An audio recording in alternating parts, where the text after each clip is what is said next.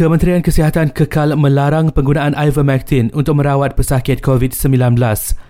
Ini selepas ujian klinikal mendapati ubat berkenaan boleh memberikan kesan ceret beret berganda.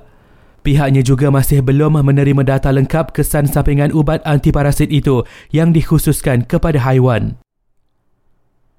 40% golongan sasar tidak hadir untuk suntikan dos penggalak vaksin COVID-19. Menurut Menteri Kesihatan Khairi Jamaluddin, jumlah itu menimbulkan kerisauan kerana jumlah menerima suntikan dos pertama dan kedua melebihi 95%.